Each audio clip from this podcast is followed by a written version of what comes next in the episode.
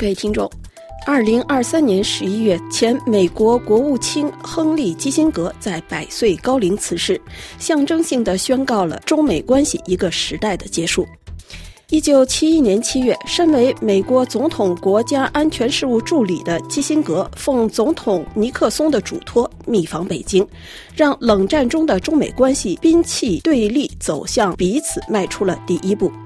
此后的数十年间，基辛格继续频繁往来于中美之间，但中美关系早已经从1978年正式建交后的蜜月期，跌落到近年来的全面战略竞争。二零二三年七月中，这位被称作是中国的老朋友的中国通最后一次访问北京，受到极高规格的接待，与其实中美高层互动的气氛形成强烈的反差。而中美两国领导人几个月后在旧金山的会晤，显然也没能让紧张的双边关系重新春暖花开。美国卡特中心中国项目负责人刘亚伟博士认为，中美关系遇到的困难显示中美彼此间尚有太多的误解和迷思。如何看待基辛格在中美关系中的作用？二零二四年中美建交四十五周年，如何理解数十年的交流与互动之后，中美之间仍有如此多的不理解？美国朝野两大主要政党如今在对华政策上立场出奇的一致，但美国的中国通为什么持续有鹰派鸽派之分呢？刘亚伟先生接受本台采访，介绍了他的观察与分析。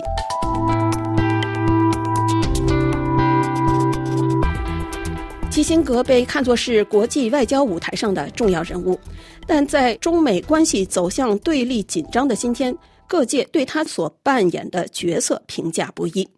北京当局常年将他封为座上宾，称他是老朋友。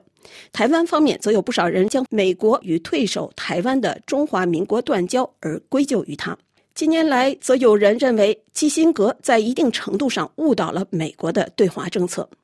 基辛格究竟在时任美国总统尼克松的对华政策中发挥了怎样的作用呢？刘亚伟先生表示。基辛格首先呢是移民，出生在德国，所以他后来变成美国人以后，呃，作为我们这样的来自海外的，肯定我们，呃，都知道别人是怀疑我们的这个 loyalty 什么之类的，所以我觉得这个东西可能对他是非常重要。所以基辛格，呃，做的所有的事儿，呃，他不是为任何一个其他国家。去帮助这个国家做什么事儿，他做的所有的事儿都是以美国的利益为重的，所以这一点是任何人都不应该忘记。所以对台湾来说也犯不着说基辛格出卖你，对，因为对基辛格来说，权衡这个台湾跟美国保持关系，还是大陆跟美国保持关系，对未来的美国的国家安全利益来说，当然跟大陆保持关系这个更重要了。所以大陆的说基辛格的好话，我觉得他们。呃，给基辛格戴的这个高帽子也就够多的了。实际上，所谓的破冰之旅，从一开始就是尼克松自己的想法。基辛格开始的时候认为尼克松是异想天开，甚至他告诉黑格，这是有记录在案的，说是尼克松真是疯了，说他要到中国去访问，让我去。当然，他作为一个外交官，我觉得他的这个外交手段应该还是呃非常的高，所以他能够。呃，跟这个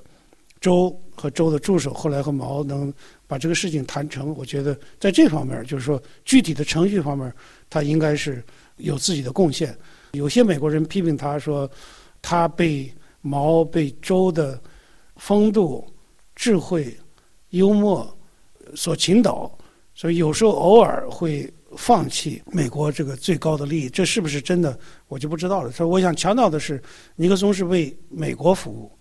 其次，其他什么国家怎么去解释，呃，做这个事儿，这都是从他们个人的这个感情立场上出发的，呃，用不着太计较他们是台湾人是怎么说的，或者大陆人怎么说的。基辛格此后在外交领域获得的极高声望与这次破冰之旅不无关系，但作为卡特中心的中国项目负责人刘亚伟先生强调，推动中美两国正式建交的功臣更是尼克松的继任者吉米卡特。实际上，当然我说话是有倾向性的，因为我是问另外一个在中美关系上立了这个大功的，而且是比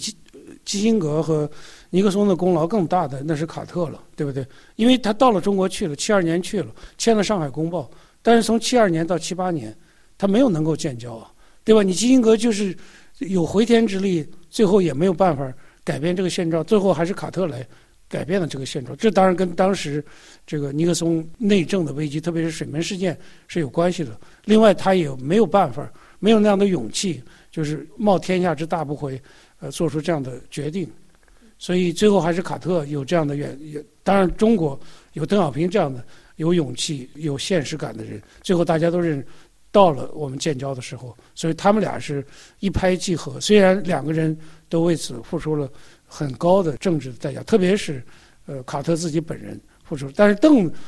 别人会批他这个右倾什么之类，但是他最后能够以改革开放的成果让老百姓和其他人信服，他的决定是正确的。呃，基辛格后来呃这些年呢，其实一直在频繁往返于中美之间。他在其中扮演什么样的角色？我觉得他往返中国，据说有的人说，这个他去了，他说他记不清去了多少次了，几十次、上百次。我觉得更多的是这个商业上的需求，因为基辛格就是他的这个公司，呃，是一个收费的、追求利润的一个商业性的公司，他是为各大公司寻求。政府的各种优惠到中国去。当然，如果中美那个时候有一些问题，他会主动的向中方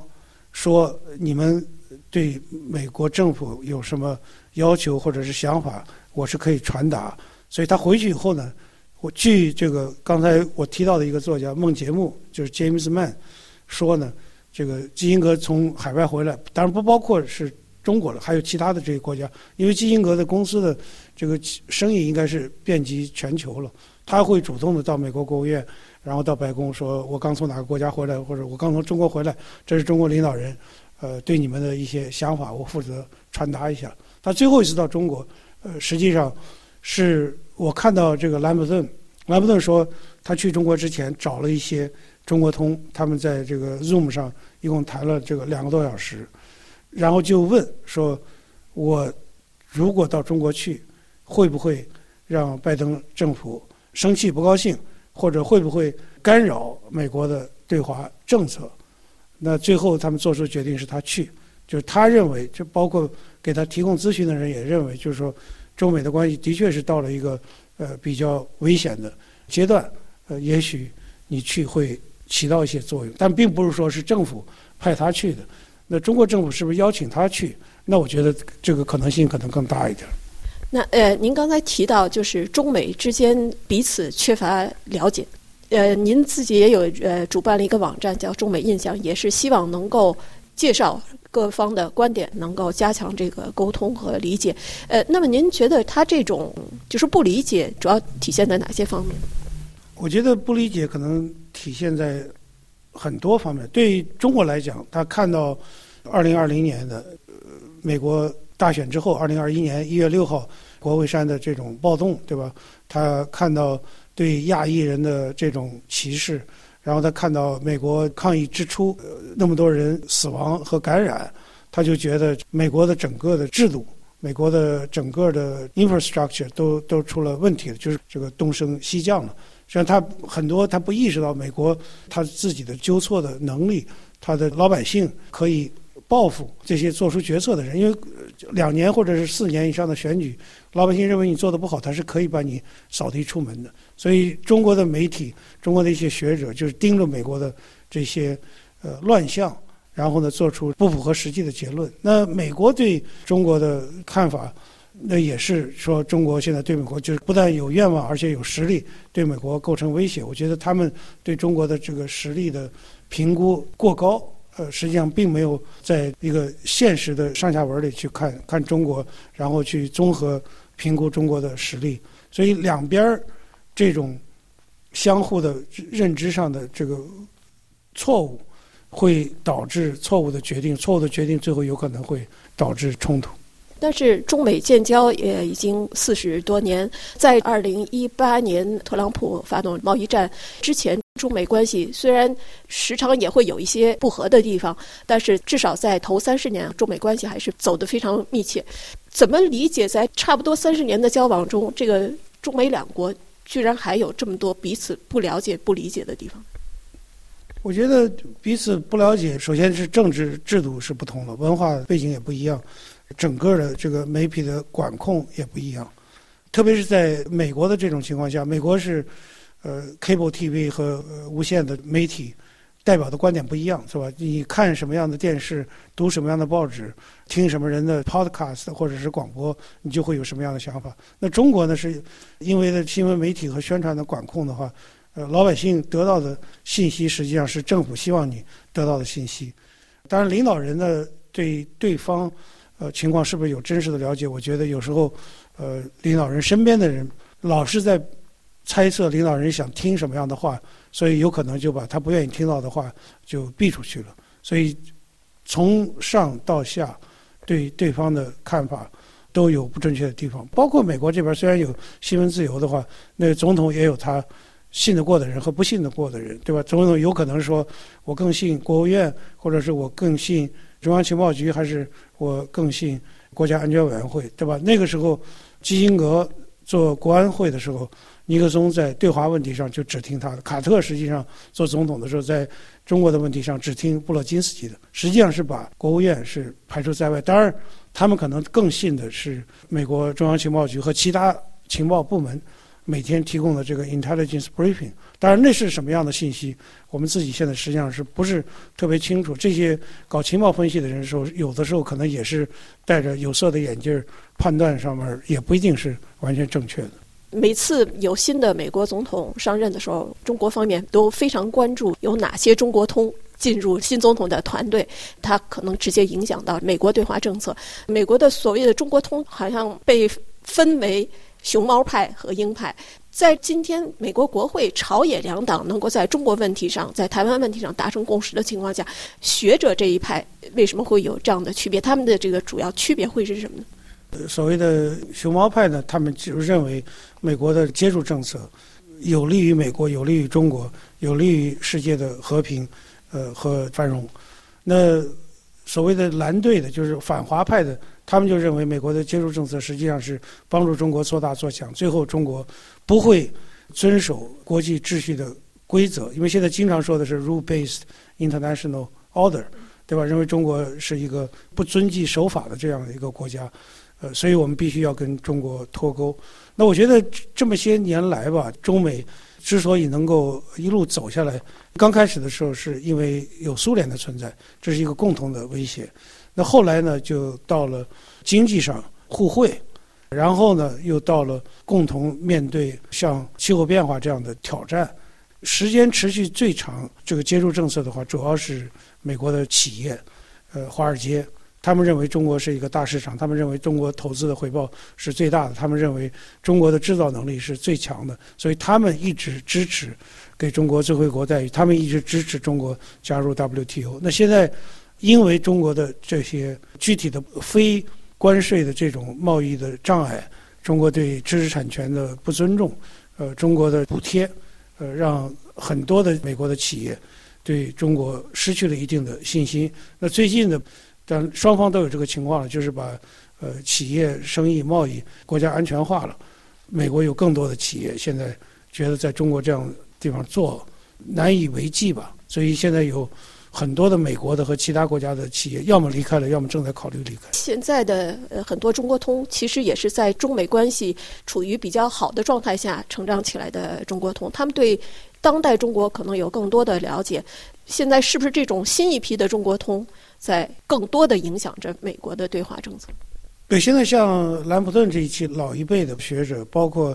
以前的像洛德这样的驻华大使什么的，就所谓的这些中国通吧，他们都是认为，因为他们当时实际的参与了很多的决策。另外呢，他们对中国的研究也让他们学术的成就也更大。按照加州的一个学者 David McCord 专门做的一个对中国通的采访。他认为这个 community 实际上在特朗普前后呢发生了巨大的变化。现在新的这些所谓的中国通呢，他们不是说没去过中国，但是他们去过中国，但是对中国的了解似乎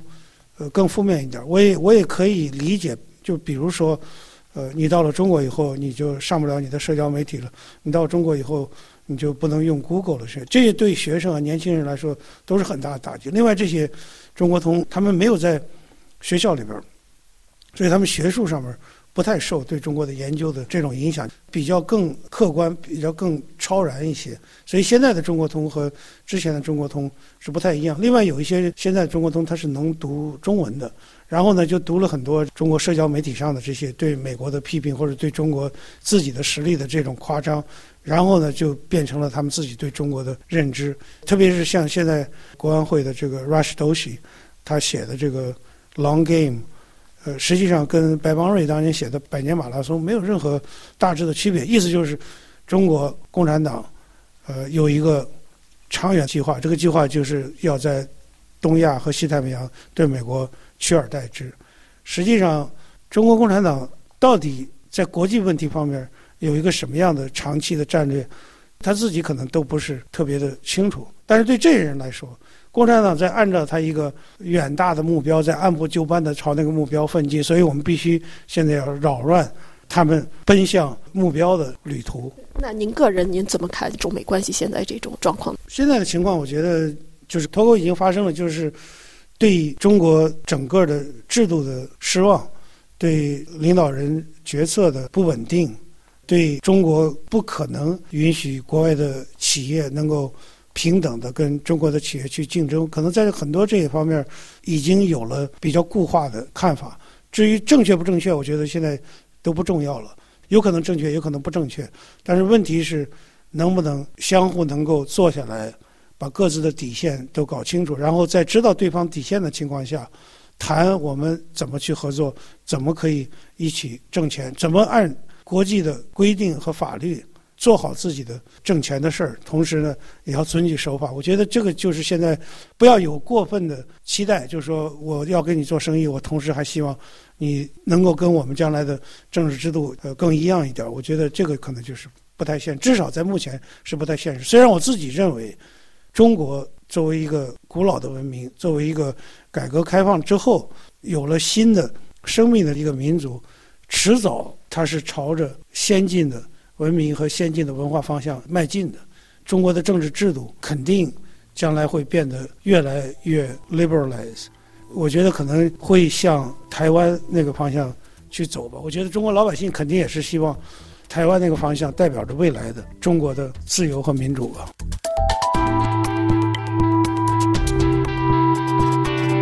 各位听众。刚才您听到的是对美国卡特中心中国项目负责人刘亚伟博士的采访，介绍他对中美关系起起伏伏中的中国通的观察与分析。本次节目由瑞迪主持，感谢苏黑亚的技术合作，感谢您收听，再会。